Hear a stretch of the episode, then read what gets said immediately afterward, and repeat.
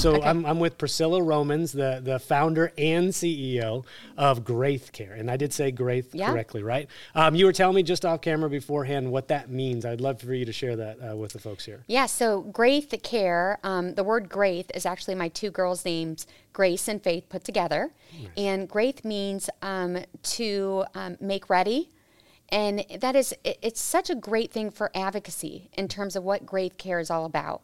And so um, to make ready is to really listen to our clients and find out what do they need and how do we figure out how to provide them solutions and options that they're maybe not aware of so um, my husband uh, he's the one who put the word together Okay. because i'm not that creative Well, when you when you guys were sitting down and you're knowing, hey, I will, and we'll tell the origin story of Graith Care. Uh, but like when you're sitting down and coming up with a name, is it a piece of paper with a bunch of stuff written, or did it just pop into your husband's head, or like how did how did you guys end up with this name? Uh, i told him just figure out the name and i'll figure out how to put the business together Yeah. yeah. and do that Yeah. and um, you when know you heard Graith, though, did you did you go, oh, I love it? I love it. Okay, I cool. knew it right Yeah. right then because I had tried a lot of different other names in my head for a while and finally I just said I can't even think of a name. Like this Mm. this isn't me.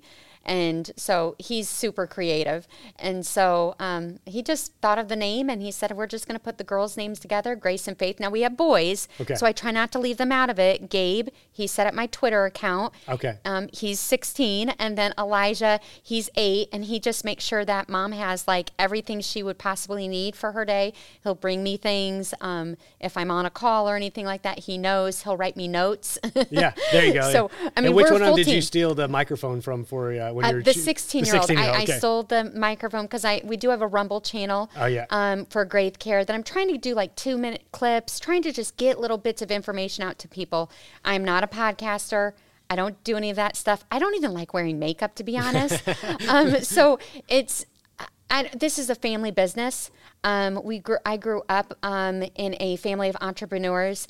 Um, they were either family entrepreneurs, ministers, or nurses in our family. Okay. That- that's I mean that's the general concept of how I grew up. So we we woke up, we got to work, we figure out how do we go help people. That's right. Well, so there's not going to be any question of what your why is or why you Mm-hmm. got into this calling. And patient advocacy is the right uh, category for us to, Yeah. to, to put position this. So, so I want to talk about um, before we get into the the solution set that that Graith Care offers and what you do and what you clearly are very passionate about. So Mm-hmm. it's clear that you don't have to kind of drum it up just for the sake of uh, of telling the story. But can I hear a little bit of your backstory first? Like where'd you grow up? Who Yeah. are you? Uh, kind of personally and professionally, and then I know I want to spend some time talking about your nursing career as well. So uh, Yeah. tell me tell me where this all started. So um, I was born and raised in Peoria, Illinois, and um, lots of cornfields. Um, small town girl. Um, very conservative. I grew up actually. Um, I think I put my first pair of jeans on. I was maybe 18 or 19 at my friend's house. Okay.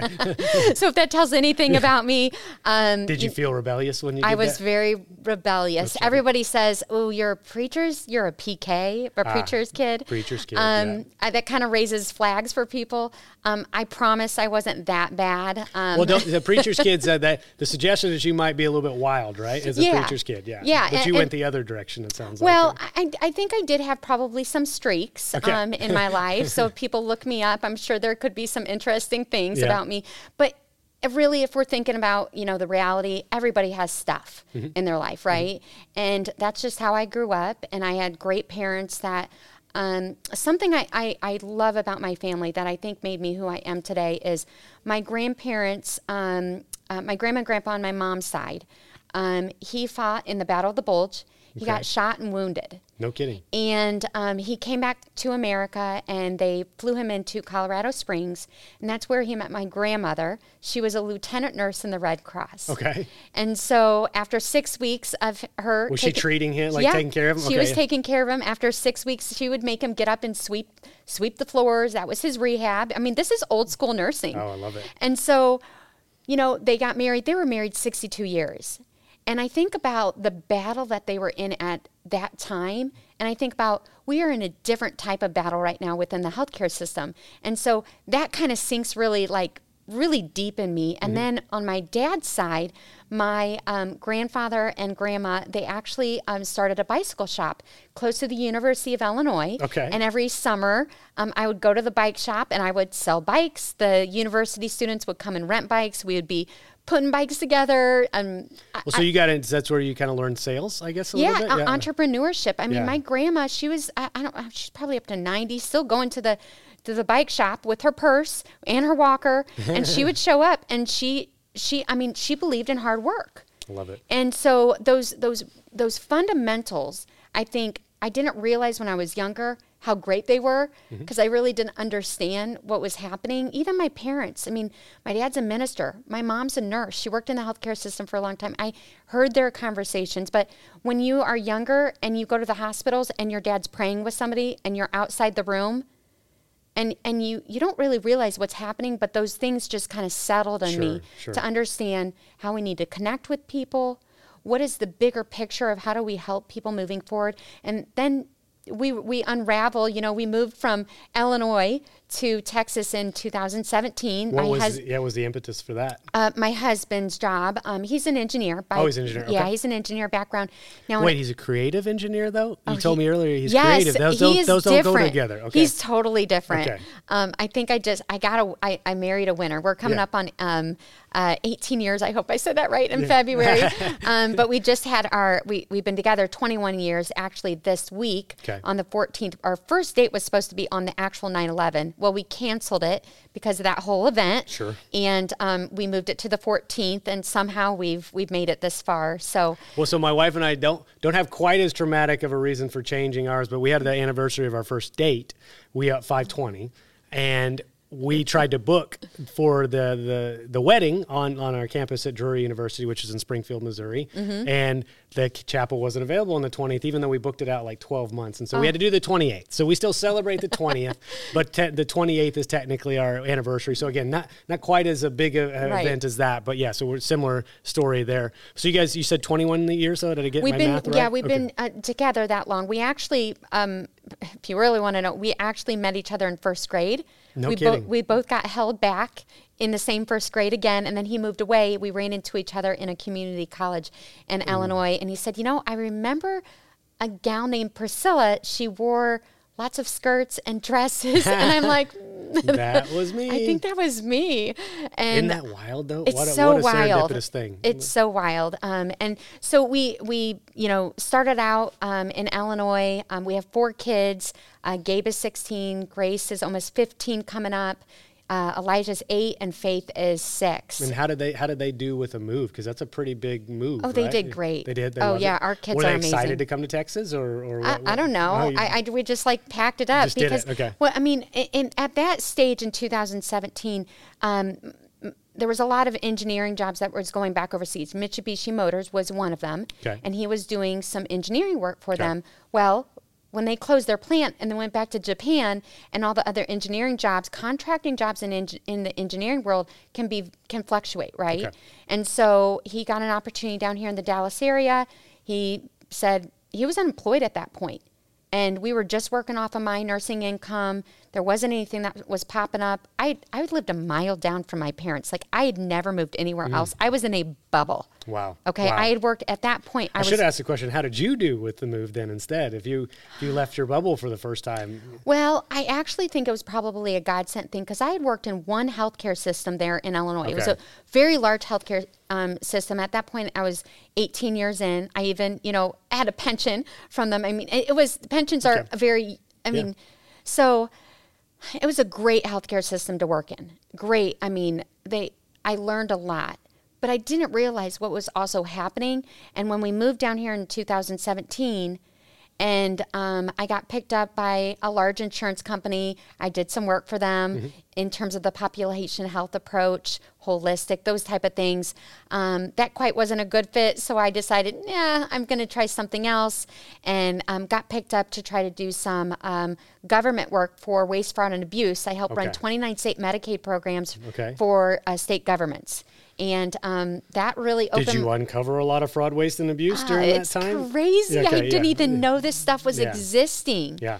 I just had an operations background, so I understood from an operations standpoint how to how to cut money, sense, yeah. how to and and my nursing background from the bedside really helped me understand, you know, other criteria that we really need to also look like look at for waste, fraud, and abuse. So it just it kind of made sense. It was a job, and did it give you a little bit more of a jaded view of the healthcare system after seeing all the no, fraud, waste, and abuse, or no? Okay. No, not really. I think I just questioned everything. I was always okay. I just questioned things like, well, that doesn't make sense. Mm-hmm. Like it, it just all these different things just didn't make sense to me. Even at the bedside, I still was I was questioning things like, well, why wouldn't we do that? Why wouldn't we tell the family that? You know, I mean, there is, and I'm just such a transparent person, you know, but when you're kind of locked in in certain industries, yeah. I mean, you do have to follow their policies and procedures. And, you know, it's, I don't know, it's just, well, you're operating within a system, right? Yeah. And you're one person within a system, and it, things don't make sense sometimes if you're looking at it from like a humanistic point of view mm-hmm. or you know a service point of view. But hey, maybe there's a financial reason why this is done. Right. Maybe there's a legal reason why we have to do this, or we're f- worried about getting sued, right? So, like on the surface, you go, "Why is that happening?" Yeah. But that entity or that business is probably protecting itself yep. itself against other things that could happen. But from a human point of view, you're going, "Well, this doesn't. I'm like I'm doing this to a person, or I'm not giving them the best best ideas or you know so did you did you find like i know you we were talking about and i want to share this on camera too where you were talking about people started coming to you yeah but did you find a point where you started questioning enough of the things yourself that you thought maybe you needed to just go out on your own or did yeah. did the market pull you out? Well, it was a little bit of both. Okay. So in 2019, um, I probably the last handful of the months of the year, um, I just was struggling. I was really struggling in my in my corporate job, just not really satisfied mm-hmm. and frustrated because I felt like there was a bigger calling for me. So I just wake up. I just didn't know what to do with it. Um, and so I started writing down thoughts in terms of okay, this is what I know. This is what I'm struggling with. And people would always call me, my friends, family, mm-hmm. people that I knew. They would call and say, "Hey, Priscilla, what do I do with this situation?" And I would say, "Hey, try these next couple things." Call me back if you need more help. That's mm-hmm. it. That's all I do. Just and then I started getting phone calls in February and March of 2020 saying, "Hey, Priscilla, this is happening." And then I started getting calls from people I didn't even know, and I was like, "Oh, this is was getting somebody referring you." Yeah. Okay. I mean, yeah. people that I had helped, yeah. they would say, "Hey, they gave me your name. They said you would be able to help me," and I'm like, "Well, okay, yeah, I can help you, but." All right. yeah. And I was yeah. like, this is getting weird. Like, I've got four kids. I'm working. You basically were an unpaid consultant at that yes. Place. Yeah, yeah, yeah. And so finally, my husband got frustrated. He's like, um, like, like we got to pay bills. We yeah. got to catch up from all the, I mean, it, it's a lot. And so he, we launched um, Graith Care in March of 2020, and we just started figuring out what was, what does this look like? What did the market really need? Mm-hmm. What were the questions people were asking? And at that point, that's when the pandemic was really hitting hard, and starting to question. Yeah. Oh, schools yeah. were being locked down. Um, the hospitalizations, some of the uh, COVID 19 protocols that people do talk about. Yeah, yeah. All of those things started raising questions. And then we started getting more and more calls. Um, and I only had my cell phone number out there. And then yeah. I was like, I think I need a business yeah. number and I need a website. Yeah, this an email is- and all that. This podcast is brought to you by True Captive Insurance, a premier medical stop loss captive for employer groups ranging from 25 to 1,000 employees. True Captive believes in healthcare that is personal and insurance that isn't complicated. That's why they take a white glove approach making it easy for employer groups to transition into a program built specifically for them. Check them out at truecaptive.com. well, but so pre-pandemic, right? Because you, you, did say you started March of 2020, which is uh, we all know that was literally when the shutdowns mm-hmm. happened. Yeah let's do pre and post pandemic. Pre pandemic, what type of things were you solving for people at that time when they were coming to you sort of proactively and you were yeah. doing this sort of voluntary service to them? Yeah. just typical transition of care, like um, questions about maybe insurance, how to maybe make sure things get submitted correctly. Sometimes the doctor writes the wrong type of order. Well, if they write the wrong type of order, it's not going to get covered because of medical necessity. Okay. So very basic things like that. In my, in my mind, it's basic, but to the layperson, mm-hmm. it's like they keep denying me or yeah, and I have no idea why. I have no right, yeah. no idea why. I'm in this appeals process. Now I'm I'm not I don't know all the rules with insurance. I just know enough to figure it out. That's sure, sure. that's kind of my mentality in life. Like, okay, well we got a problem, let's figure it out. Let's see. Um, you know, uh, people not people not understanding maybe um, immune support, basic things in terms of their um, immune immunity that they really need to boost up. Yeah. Right.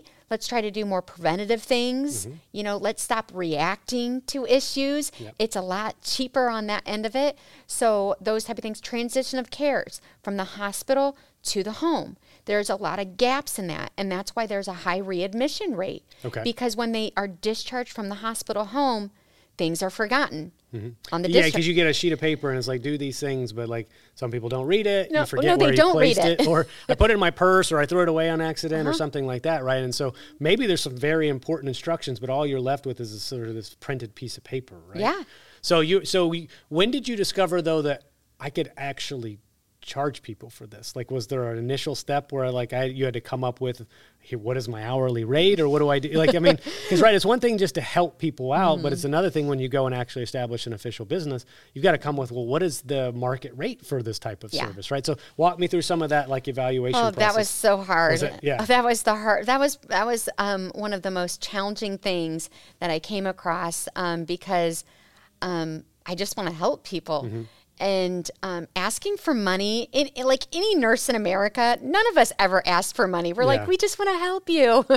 well, I've got a family of 6 Mm-hmm. and um, I, I, I knew that I needed to step out of my corporate job, and I knew know I need to be able to sustain this. And if I if I knew that I needed to grow this enough where I needed to bring on a team of advocates, I need to pay them. sure, sure. So there, you know, there's a cost with that. So um, I started out with just figuring out what that was. Our initial clients, I went back to them and I said, "Hey, tell me, what did you think about this experience? Was it worth what you paid?" Hmm. And client after client was like, "I would have paid a lot more for this." And I was like, like- "Re- "Really?" Yeah. And they're like, uh, "Yeah, you have no clue. I've been dealing with this for a decade." Oh, geez. And they said, "Do you know how much money I've spent on trying to figure this out?" Yeah. Uh, and I, it shocked me. I was like, "Really?" They're like, "Yeah, like the specialty visits that I was going to. Do you know how much that cost me over time? There was no reason for me to go to all those specialty Right, visits. They right. all told me the same thing. I had to go get all these procedures done. I was on all these pharmaceuticals. Some of the pharmaceuticals made me very sick because of their adverse reactions. I mean, and then I helped. I mean, I we don't with Graith Care. One thing that your audience needs to know is we don't prescribe because we're not licensed to do so, Mm-hmm. and we do not diagnose. All I'm doing is advocating. Mm-hmm. I'm saying, hey, okay, you've been going through that. Let's think about this a different way. And so, what? Let's actually define what you believe advocacy to be, or the role that you provide. So, when we say advocacy, who we're advocating for the patient, for the Mm-hmm. Person, Yep. but how are we advocating on their Yeah. behalf? So we're an independent advocacy group. So meaning we don't work for any hospital, any insurance company. Okay. We only work for the people that hire us. So we're very independent. So that means we we take off of our blinders of those policies and procedures Mm-hmm. because they don't hold us back from saying certain things. We want people to know the truth. Mm-hmm. So that really helps us open up some of those conversations, right? So that's number 1. Our scope of services are very well defined. Okay. Patient advocacy, recommendations, consultations, and advice. We we don't do anything but that. All of the information that we're talking about is deemed opinion only. Right? So I'm giving my opinion based off of my experience and letting you know here's what I really think's happening. And here's some options. Here's some options. So, but you you have to stop short at telling them what to do, right? Or Well, no, I advi- never want to tell them Yeah, what to do yeah. because the patient should be in control. Mm-hmm.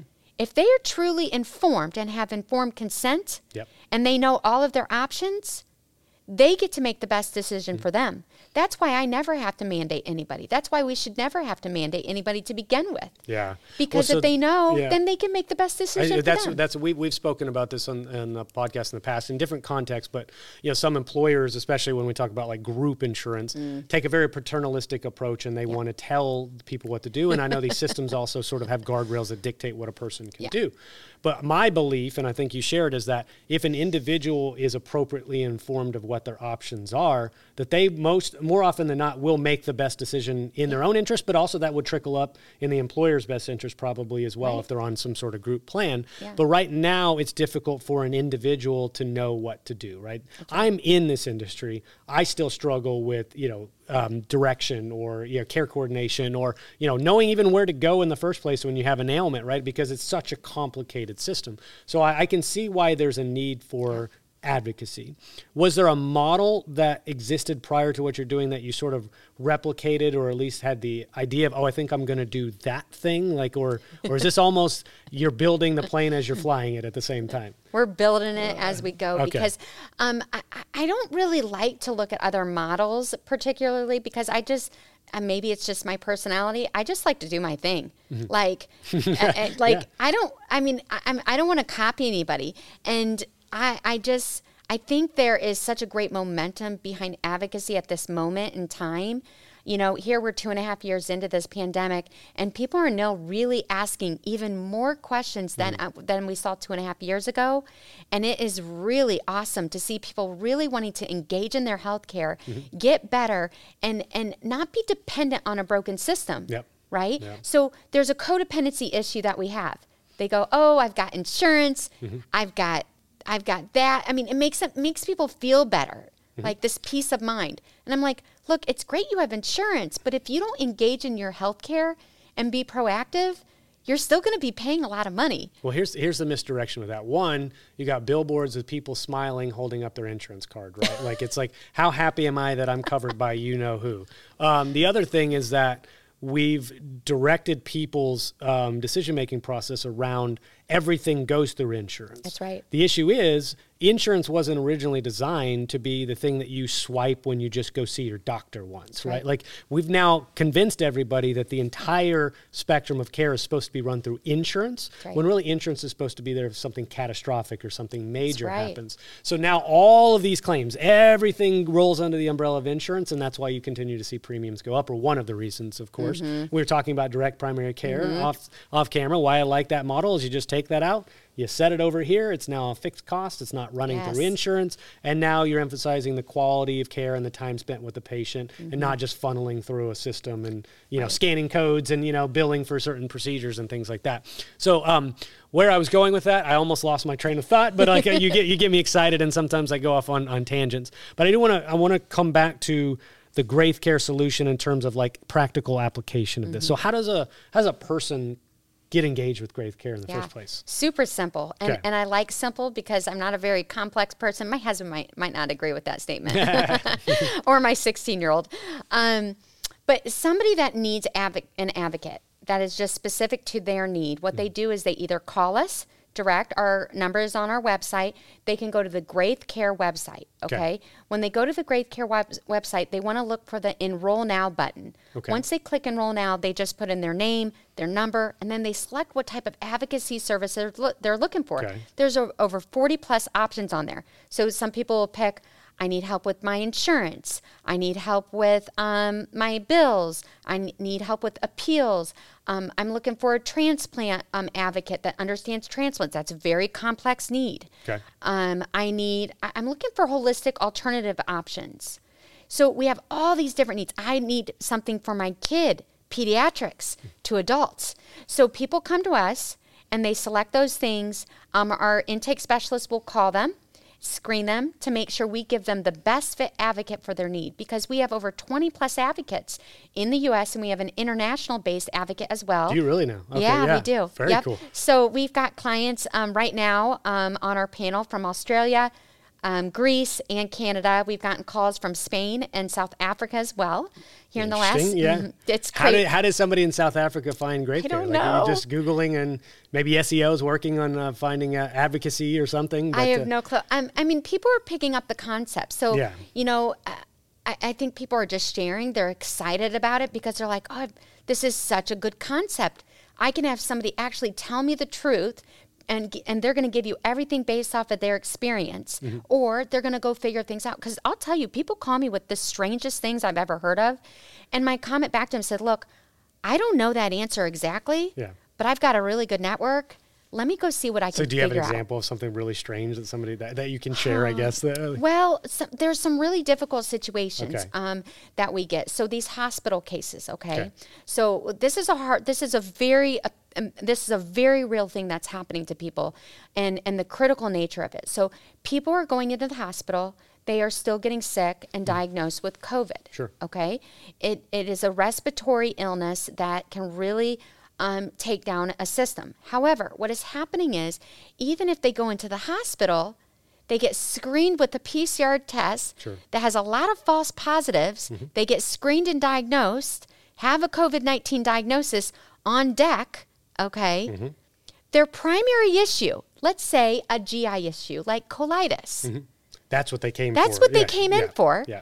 But they swab they, they want to swab the person, Mm-hmm. they get diagnosed with that, and then they go, Oh, COVID, we need to start that protocol. Mm-hmm. They totally neglect and forget about the initial primary reason the person came to the hospital. Right, right. Because they got a shiny light of COVID 19 because hospitals still are being incentivized for these protocols. It is hard for our, our healthcare community to really t- swallow that pill because why would we incentivize, right, Mm-hmm. to give some of these things that really are not great in nature? yeah.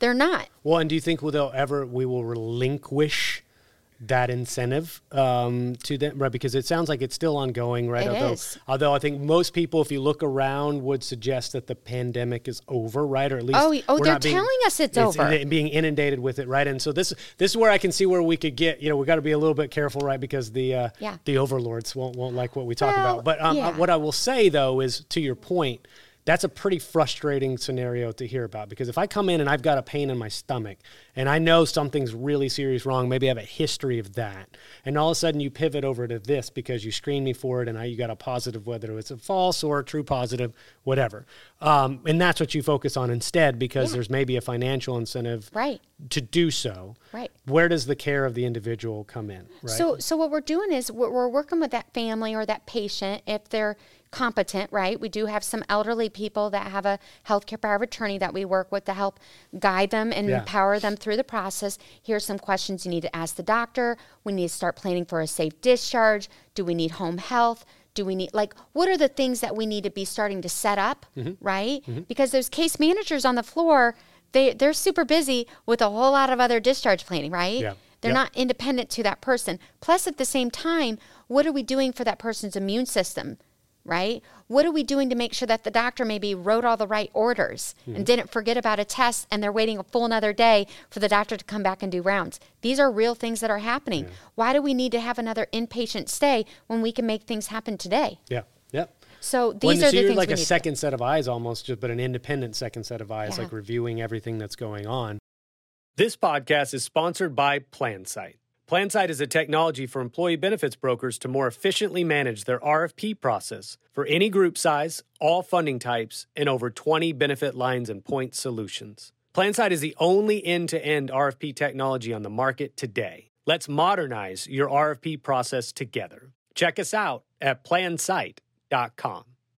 Now, you guys, haven't you helped with people getting uh, changing locations? Right. I think I saw a story. Was it was it the is Epoch? How do you say epic or Epoch Times? Like there's a, Oh, ep- um, epic, ti- um, epic times, epoch times. Uh, I've yeah, heard whatever. both. I've heard both as well. Yeah. E P O C H. But I think it, within that article, it talked about some of you helping s individuals transfer from Yeah. a certain situation where they felt sort of stuck, and you got them an, a new location to be Yeah. treated. So elaborate. That's all I very I very yeah basically remember. i mean these the, these people were in the hospitals for um, covid-19 they were frustrated with what the doctor was telling them the only solution the doctor had when in some situations they'll just say well we just need to intubate you we need to intubate you they said i don't want to be intubated Mm-hmm, Yeah, i want i want I want these protocols. There is a frontline doctor's protocol that is on Mm-hmm. the w- online that people do know about.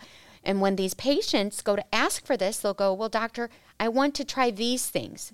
These doctors will go, "I can't. This it's not part of our policy and procedures. Mm-hmm. Yeah. We don't do um, IV ascorbic acid, which is vitamin C. Mm-hmm. We don't do, you know, methylprednisone. We only do Decadron.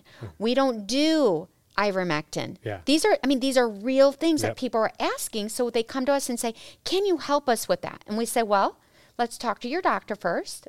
We literally have a conversation with the ICU so you are you are you are talking to them on their behalf. Okay. Yeah, because that's why we have specific advocates that understand the language of the critical care. Yep, So yep. I have a background in critical care. And so having these conversations or my other critical care advocates, we need to understand why are they on BiPAP?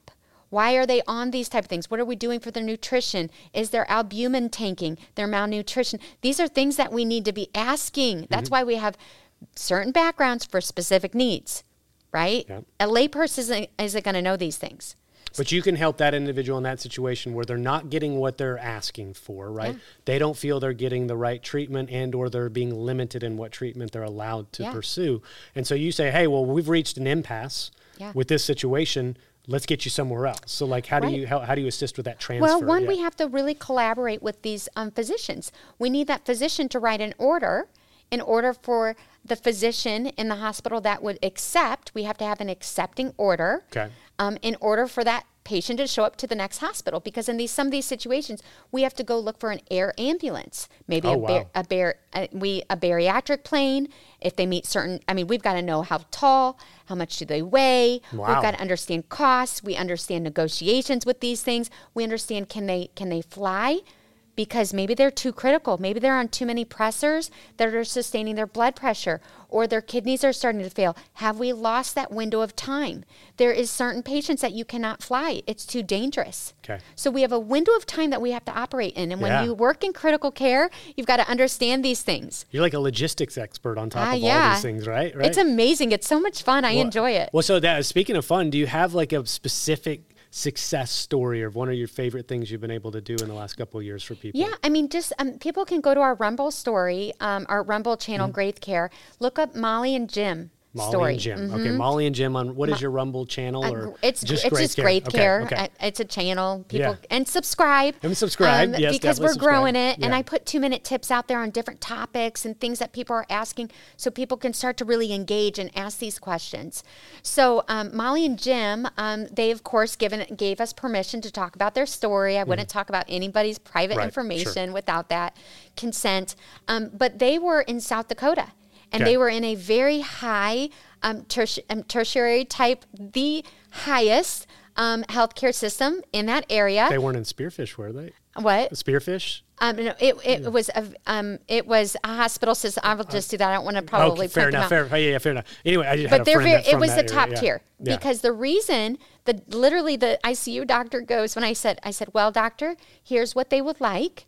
Are you willing to do this? And he goes, well, no, we just don't do that here nobody's gotten that here.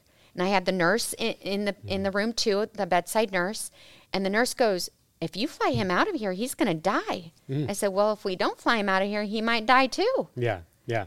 And I mean, she was a little bit upset that this was even being presented. Like, how he goes, nobody has flown out of this hospital. He mm. goes, we are the highest tier hospital in this. Is we have 300 hospitals connected to our system.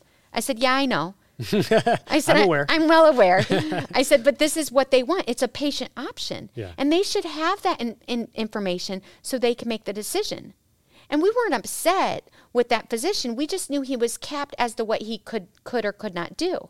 Right. So that's you, we have to separate the individual from the system that they operate in sometimes, right? That's I mean, right. They, they have other um, pressures yeah. that are outside of their control, right? And even things down to their license or their employment, right? So, like, you have to almost sep- it's like to separate the art from the artist. Sometimes yeah. you have to separate the doctor from the system yep. as well, and I think that's fair to like give them a little bit of grace as yeah. well. Um, but so also, if I'm a doctor in that situation, I might say, okay, well, I know I can't do this. These are my constraints. Yeah let me see if I can help this patient yeah. get what they need. And so he you, did. Yeah, yeah good. Okay. And that physician, now we have had physicians refuse, of course, to yeah. write the order that I was asking just to see if we could get the um, patient approved because that other accepting physician has to read the medical records in order to say, yes, I accept this patient to come to our hospital. Okay. Right? Okay. Because it's an inpatient transfer, inpatient bed to inpatient bed. Okay. They don't come through the emergency room, they go right to the bed. Okay. That's how this works. That's how it works. Okay. And so um, in the situation that they refuse, is there a legal pressure that has to be applied? Oh, or? oh yes, okay. yeah. We just recently had one. Okay. That story hopefully will be coming out. I would highly um, recommend that people follow Graith Care because they're going to want to know about this story. Okay, and, interesting. And unfortunately, this physician did the wrong thing. Ah. She was claiming there was a safety risk in flying. Well, when you understand that you're working with the best um, critical care teams that do air ambulance that are credentialed in America and in Europe, there is no safety concerns. If they say yes with their medical director that they can fly him safely, then we do it. Then you do it, yeah. Because if the patient wants that, they should definitely get that right because this physician was not doing the right level of care. She was ignoring what the patient need actually was. Mm-hmm. Mm-hmm. And that patient did not survive because she ignored what was actually happening to that patient. That's She shame. ignored. Yeah. And we did everything. This was a last ditch effort to try to save him. Mm-hmm. And I'm telling you, when you're dealing with the wife and the family, Yeah. and they've had other family members die because they didn't get good early treatment as well, I'm telling you, this is a crisis. Yeah.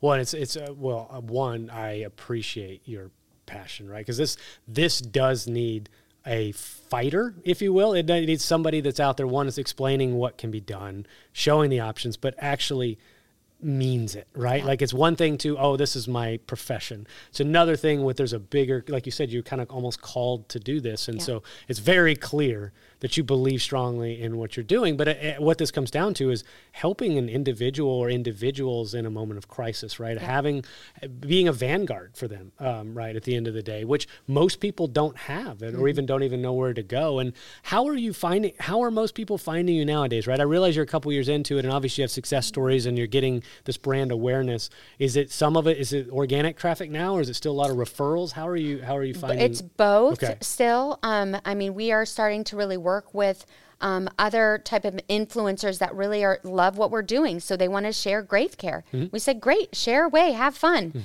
um, and and that's what this is about. It's really uniting people and and bringing those solu- solutions. Physicians are calling, saying, hey. I've got some people that I really think they need an advocate. I only know this part of it, but it sounds like you're able to find these other solutions. Can you help them with these things? Yeah, we can. Cool. We absolutely can because we got to come together. expanding like kind of your serve core Oh, our network is amazing. Yeah, yeah. It's an it's amazing. Well, it's funny that you, you seems like you know it's one on one hand you go well if I started in March of 2020 that's like the worst time in the world to start a business, but the other hand is probably that was the perfect time for this to start um, Mm-hmm. Well- because what you were doing over the course of the last two years, right? I mean, yeah, I mean, I, I, I mean, again, I'm a preacher's kid, Yeah, and God, God has timing with everything. Uh-huh. Yeah. and I always believe it's the right time. Well, I mean, I, I, I've ruffled some. I've argued with God about things, going, I don't know how to help this Yeah. situation. This one is way beyond what I ever thought we were ever going to get. I didn't. I don't. I didn't know this was going to happen. You know, I didn't know mandates were going to be happening to people. Yeah. And and people having to make a decision about something they were not for sure about. We've had to help these people because, again, there should be informed consent. There should be a question about what is safe, what is effective, Right. what does that really mean? or even just room for asking the questions in the Yeah. first place, which is a bizarre thing. And you mentioned influencers before, and I don't consider myself that at all, but I am excited to introduce you to the audience that, that does follow this podcast. But you've also got introduced, you, you were telling me earlier, you got introduced to the TikTok audience in a very mm. brief, very viral fashion, and then boom, it was gone. So can you share that story? Because it, it- one, I don't see you as a controversial person at all, but for some reason somebody thought that was the case. And so like I I, would love for you to share that story with the audience really quick. So, uh, about maybe a month, month and a half ago, I got a phone call and they said, Hey, Priscilla, you're on TikTok. And I said, mm, I don't have a Not me, yeah. I don't have a TikTok account. And my kids might have a TikTok account, um, but I don't. I said, What's going on? I said, Can you send it to me? She goes, Yeah. So I, I watched it. I was like, Oh, that's a good clip. I was like, That was really good. I talked about the real cost of healthcare. Yeah. I talked about cash price negotiations, just Cool. very like quick. It was like 30 seconds. I had done a. Um, Jonathan Otto is a film uh, maker. He's a humanitarian, and he did this Unbreakable series where Dr. Peter McCullough, Judy Mikovits, some of yeah. the big names out in the community people are on. And here Priscilla is the last little part of the Unbreakable series talking about Graith care and advocacy and helping people. And he chopped up a couple of clips. Well, this one clip, when I had watched it, it had over 650,000 views. It was like three or four days into it. I was like, wow, that's amazing. Uh, that's okay. That's never happened. This is crazy. I, I had my 16 year old and um, uh, 14 year old. I, I sent to them. I said, hey, check this out. Is this legit? Mom's viral. And Ma- Grace yells down the stairs and goes, Mom, I think you went viral. Yeah. And I said, Oh, that's cool. Well, like two days after that, somebody, I had put it on my social media because I thought, Oh, great. I want other people to see this. I started getting messages Priscilla, it's not on. Yeah. It's not on. I was like, That's weird. So I went and looked myself and I'm like, That's weird. It's not on anymore. So I contacted Jonathan. I said, Hey, that, that TikTok, it's not there anymore. He went and looked at his account. He goes, My account was taken down. Like just complete takedown of the Take account. of his account. uh, what did he have? Do you know if he had like warnings Oh, he's prior been, he's had. I didn't know about. He's he said his account has always been fine. in good standing? Yeah, yeah, never had an issue. So that one single event that's what he. took his that's account down. that's what he was saying. Man, I wonder if he's been able to speak with any because that's always the weird thing. I had a, this weird thing where I had a strike on a YouTube video because there was a link to one of my uh, guest website, but uh, for whatever reason, I guess there was some malware on the site, and Mm. YouTube's like, "Oh, warning, you got a link to this external dangerous Yeah. site." I'm like, "What? It's his reporting site." Like, um, We're on a mission to partner with the most innovative companies in America to fix health benefits one plan at a time. NavMD has created a blueprint that delivers world class benefits to 155 million Americans. Better benefits starts with data intelligence. Our platform is empowering the next generation of advisors to zero in on opportunities to optimize the plan, build the right team, implement proven strategies and solutions. Join us on our journey to revolutionize health benefits. Let NavMD put you a step ahead. but anyway, so like some of those things are probably just you know their AI detecting something, Yes. and then you just solve for it. But this sounds like he didn't even have an opportunity to dispute I, yeah, it, I right? don't oh, know Oh, what. okay. All I, I, I mean, I kind of thought it was exciting too because I was like, "That's amazing! People are starting." And I literally have cap. I, I captured screenshot sh- yeah. screenshots of people sending me because they saw that video. Yeah. They literally called and said, "I went to my doctor's office and instead of me giving their my insurance card to them, I asked them what the cash price was." Yeah. I said, "Good for you." Good for you. Awesome. Because they I need people to know this information. They should understand what the real cost is. Then they can make a decision. Yeah. I'm not against insurance. Well, what do you think if you had to speculate? What was the thing that was, uh, uh, you know, uh, violation of terms of service on know. TikTok? I was really tired that day, so maybe I had really baggy eyes or something. But I, I mean, I mean, the, just the way, at least what you described, you know, nothing sounds quote unquote controversial. I didn't think it was controversial uh, at all. But clearly, something must have um, ramped it up because people started, m- even with those messages. I was excited. I was like, people are getting it. Yeah. They're understanding that they can be in more control in the driver's seat of their health care. And we, as an advocacy group, are just filling them up with information. Yeah, yeah. It's uh, it, we live in a strange time, and I will say this about the whole last couple of years is that it seems like there is a, an intent to prevent people from finding information out, which is a really weird thing to me because I've always just been a naturally curious person. This whole podcast is predicated on the idea of sharing ideas and sharing information. Mm-hmm. I'm not saying when you sit across from me or anybody else sits across from me that I I believe 100% of something somebody says. Obviously, there's nuance. Obviously, there's differences of opinion. But like the idea that you can't share information and let a listener or a viewer make their own determination of what to do for themselves is something that I can't even really fathom. Um, but here we are, right? And so we'll see. We'll see if this becomes my first controversial Sorry. episode. No, no, and it's okay. like if I if I were to be listening to this, or even five years ago, say like that's what you talked about, and so that was a problem, I'd be like, Right. what are you talking about? Like I don't even understand it. So to, let's kind of move into Act Three, and we'll kind of move us on towards the conclusion of this podcast kind of tell me where you think the future of what you're doing is going, right? Like uh, you're building out, you said you have 20 advocates right now. You guys are a couple years old. Like you probably got eyes a couple years down the road. What do you think that your business is going to morph into? Well, I, I think we're, ju- we're one. We're just going to continue taking those calls and listening to what their need is and matching them with an advocate that best fits. Okay. That's number one. My focus is always my current clients and my current team of advocates because when they get stuck on a problem, they'll call me and say, "Hey, I'm a little bit stuck with this one." What do we do? Right. And that's what we do as a team.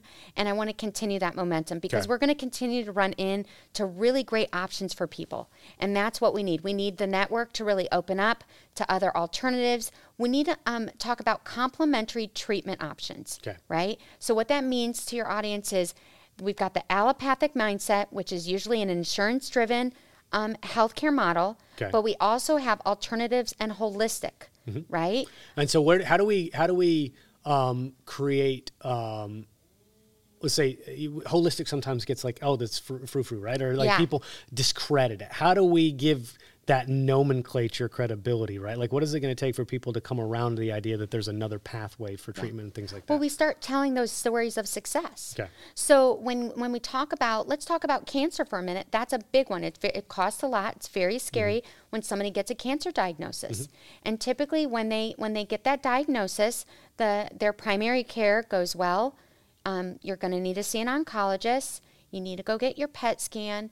You might need a biopsy. We mm-hmm. all of these things, and and the person just like I just got diagnosed with cancer. Yeah. And they go, okay, doctor. They Yeah. go to the oncologist. The oncologist tells them one of the big three either they, they can get it surgically removed, they need chemo, or they need radiation. Those are the big three. Okay. But I'm frustrated because I really need the oncologist to also open up the door to other alternatives and a com- complementary treatment yeah. option. So you're not saying in lieu of, you're just saying complementary Yeah, to. we Right. can do partnerships, and we do that. We have naturopathy um, and functional med um, type industry that works with oncology groups Yeah. on a patient need because the patient says, Yes, I want to do some chemo, but I also want to do some alternatives of high dosing IV ascorbic acid.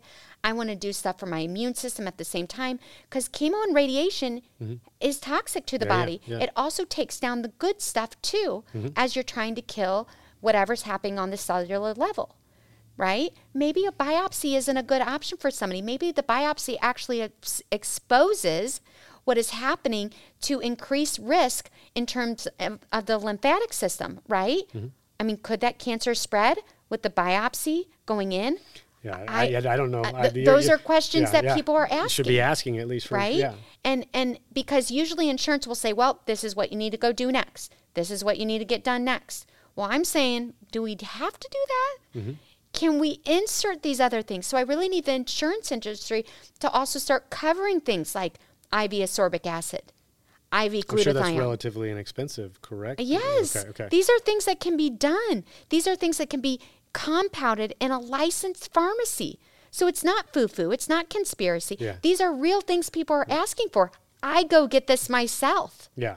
Well, so how do you how do you if anybody were to listen to this and go, "Wow, well, I just that I'm in disbelief," or you know, maybe even try to discredit Yeah. what you're saying. Like you say, there is data to support Yeah. this, inf- but what do you think then is the bias against that type of treatment? Is it is it because it's less invasive and less expensive, or is it because it's not as long standing, prove proven to work, or what? What do you think some of the motivations are to to attack that pathway? Well, it's because typically when when all of us have a healthcare issue, our initial thing is to say, "I'm going to go back to my doctor and talk to them." The doctor doesn't know all those other things. The doctor doesn't even talk about nutrition that well. They have like 10 minutes of training. Yeah. And the doctors know that. Well, that that I mean, I could have an entire podcast dedicated That's right. to that problem. so they Yeah, also yeah. don't know about al- alternative holistic. And it's not that they're not opposed to it. Oftentimes, they just don't know enough of how to talk about it. Hmm. Okay. Right? And remember, they're only getting paid 15 minutes for these doctor visits as well. Yeah. That's a problem. Yep. Whatever happened to that patient physician relationship? And I'm telling you, I know these doctors, they call me, they're frustrated Oh, yeah. with having to get slammed in their day, having to go see these patients that do need more time and attention, but they got 15 minutes. They got to keep moving. They're under a productivity score. I know it. I've seen these. I've seen how they get paid. Jeez. What a what a perverse system we've created uh, around uh, primary care, especially. I mean, I mean, go back. Mm-hmm. so we need a partner yeah. is what i'm Yeah. saying is the primary care doctors they need we need to collaborate we need to go back to collaborating we need to start asking the bedside nurse right questions because they're talking to that patient a whole lot longer i'm telling you my nurse community they know the right thing for patients Mm-hmm. they know what th- they and and and there is missing pieces and i'm sorry some physicians have an ego they say this is what i know that, and i'm like i got an ego too Yeah. but we got to get back down to the patient individualized um, plan Well, remember why we're here, right? We're We- we're here. for gotta remember patient. why we're yeah, here. Yeah, yeah. And that's what's that? That that uh, is it the Hippocratic oath that first do no harm, right? Is it, or something like to that? Yeah, effect? Or has I it mean, been- it sounds like a cute word. Yeah, I mean, I, it's just not happening the way Well, it that's should. what I'm saying. Is get back is like it, first do no harm. Like let's focus on the patient. Really, is the Yeah. message there, and what's best for them, or even give them actual control over what right. their decision making process. So leave me leave me with this if you want clothing thoughts or call to action. Anybody that's listened here so so so far, and this has been a lot of fun. Um, what do you want to leave the, the the audience with? I, I just want the audience to know you're not alone. You don't have to live in fear about any of your healthcare concerns. You even if you don't even have anything going on with your healthcare, we do a lot of proactive planning. That keeps you out of trouble. Why do we have to react to problems? Yeah. It's so much cheaper and it's so much better to not to have to fall in the hands of crisis, Yeah. right? We tend to make bad decisions when we're in crisis too. So I want people to be encouraged. Know that there are other options. We want to provide that information. You are the decision maker of your own healthcare. Sometimes you just might not know all the answers. So let's try to work on that together and develop that plan of care. You know, our tagline is healthcare sucks get an advocate. And um, we, it. we truly believe it. Um, we're doing something really u- unique and different. All of our pricing is online our faqs online. Um, we're going to get back to you when you actually call. You're not going to have to wait a week to hear from us. Nice. we do a really great job of follow-up because we really do um, care. We, of course, triage the ones that are in hospitals a lot sooner if we do hear that voicemail or we get the, or if we see that on their en- enroll now because those people are in a very critical yeah. situation. Yeah. So we do a great team. Our team's amazing. We've got um, we've got people that help with appeals, denials, negotiations, have great insurance backgrounds at, as advocates. We've got um, nurse backgrounds, pediatrics, adult. We've got naturopathy backgrounds. We've got uh, physical therapy, occupational therapy. These are the, the, the components of our team because we don't know what's going to come to us next, but we want to have an answer and a solution for them. Well, that's the proactive mindset rather than the reactive, right? You're prepared for essentially any scenario that comes your way. Well, I want to just personally say thank you, one, for agreeing to come on the podcast, right? I reached out proactively because you you stepped onto my radar, and I was like, oh, this sounds really cool, and I want to learn more. So you're educating me uh, more than anything um, during this. But I also want to say thank you for doing what you do. Um, really, really cool. Love the model. I really appreciate genuinely your sincere passion for what you do as well. So I wish you the best of luck, and hopefully we'll do one of these uh, down the road again soon. Thank you so much. My pleasure.